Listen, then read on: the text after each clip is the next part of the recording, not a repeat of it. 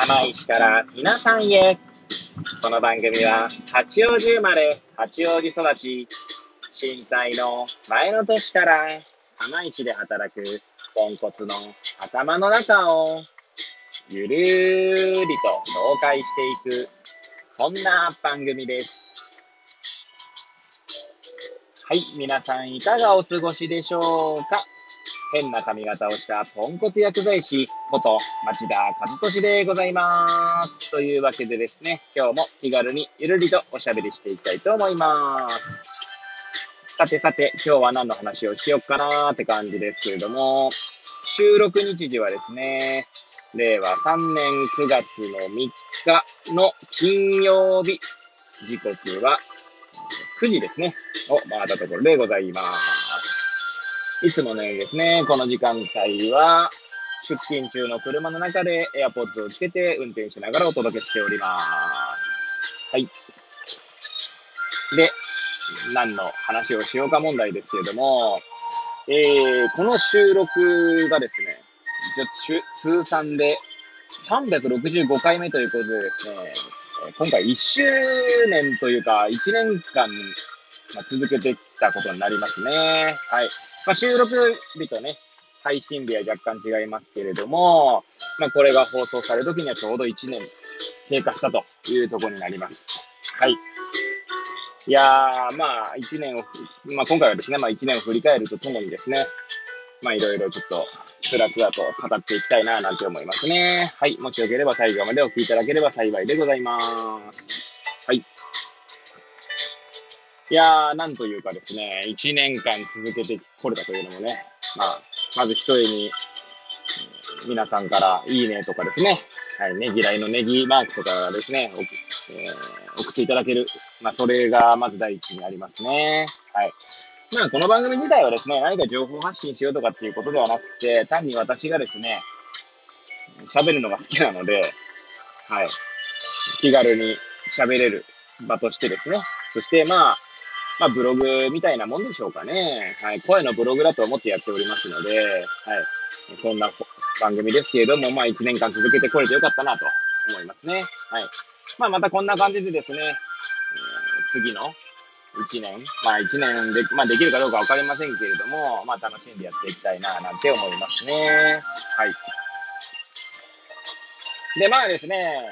最近思うことはですね、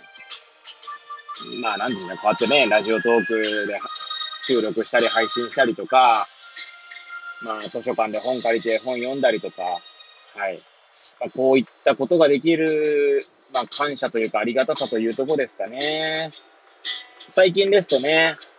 他国に、えー、目を移すと、まあ、アフガニスタンのね、話とかは結構ニュースで取り上げられたりするんですけれども、まあ、まあもちろんね、ニュースで報道されてる情報が全てかどうかっていうのは、もちろんね、当事者感覚っていう観点で言うとわかりませんけれども、まあ、ただ少なくともですね、そういった報道で見えてくる状況を考えるとですね、まあ、本をこうやって、なんて言うんだろうな、当たり前のように、まあ、本を読んだりとかできている状況っていうのがですね、まあ、当たり前じゃないんだなというか、はい。そんなことを感じる今日この頃でございます。はい。まあ、たまたま、ああたまたまというかですね、たまたま日本に生まれて、たまたま、まあ、ね、両親は健在ですけれども、まあ、ね、両親のもとに生まれて、はい。まあ、いろんなね、境遇の方いらっしゃると思いますけど、まあ私自身今思えばですね、何不自由なく育ってきたんだろうなと。えー、そこにですね、もう本当に感謝感謝っていう感じですよね。はい。で、先日もね、薬剤師オンエアーという場でね、お話しさせていただきましたけれども、そういった機会にも恵まれて、はい。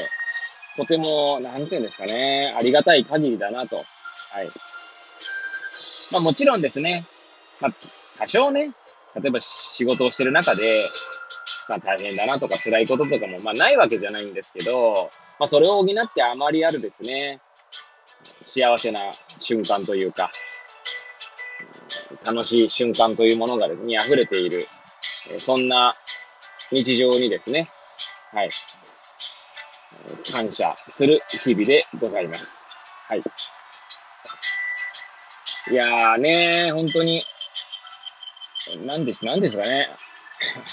何度も同じような話になっちゃいますけど、私たちが当たり前のようにやでやっている、このよ、えー、この日常生活っていうのは、いろんな人に支えられているわけですよね。例えば、食事もですね、食事をこう、まあ、作作る、まあ、妻がいて、で、その材料を作る人たちがいて、はい。まあそういったのでもあってす。食べた後ですよね。食べた後のゴミとかも出ますよね。ねゴミを処理する人たちがいて、で、そういう、まあ、世界はゾウでできてるっていうね、まあ本がありまして読みましたけれども、まさにアンサングヒーローっていう単語が出てきたんですが、まあ、目に見えないところですね、誰からも称賛されることなくですね、えー、活動している方々、まあ誰からもは言い過ぎですけれども、はい。そういった方々がいることでこの世界は成り立っているわけで、そういうことをですね、やっぱりこ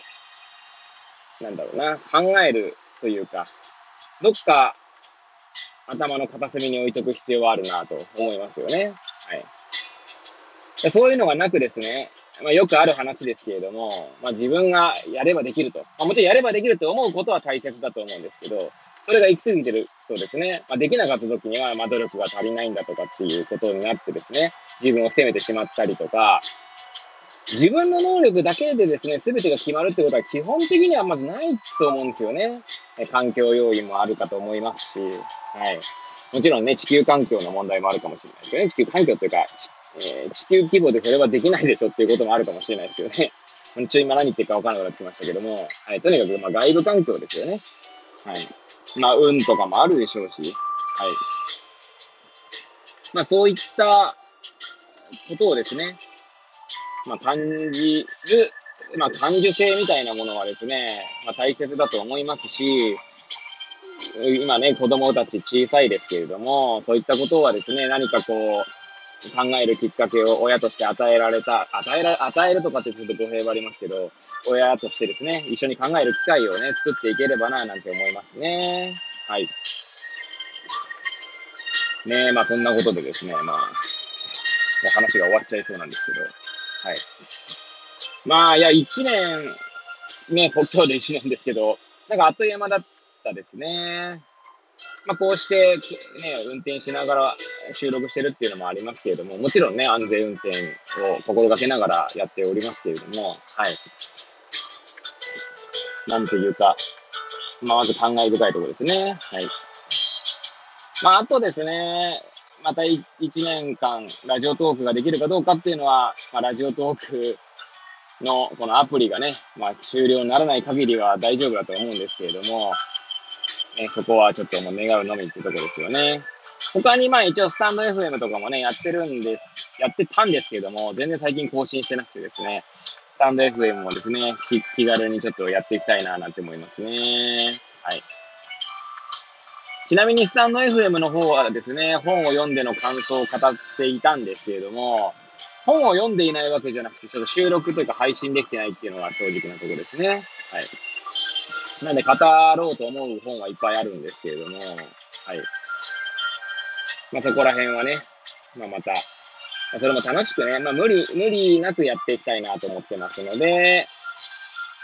ねそんな感じですかね。はい。まあこうして今日を過ごせるの幸せをかみしめながら、また今日も一日頑張っていきたいと思います。金曜日ですのでですね、うちの薬局は金曜日は比較的混んだりとかしますので、まあね、ほんと頑張らないとっていう感じですかね。はい。そんな感じで、まあ今日は短めにはなりますけれども、一周、一周年経っての思いと、えー、最近思う、この日常を過ごせるありがたさというところですよね。まあそういったことを語らせていただきました。はい。いつものようにぐだぐだとした放送でしたけれども、最後までお聴きいただき誠にありがとうございます。え皆さんのリアクションでですね、私は常にこう幸せを感じながらやってらせていただいております。改めてありがとうございます。これを聞いていただいた皆さんが、より良い一日を過ごせますように、とお祈りさせていただいて、今日の放送を終了したいと思います。それではまた明日皆さんお会いいたしましょう。さようなら。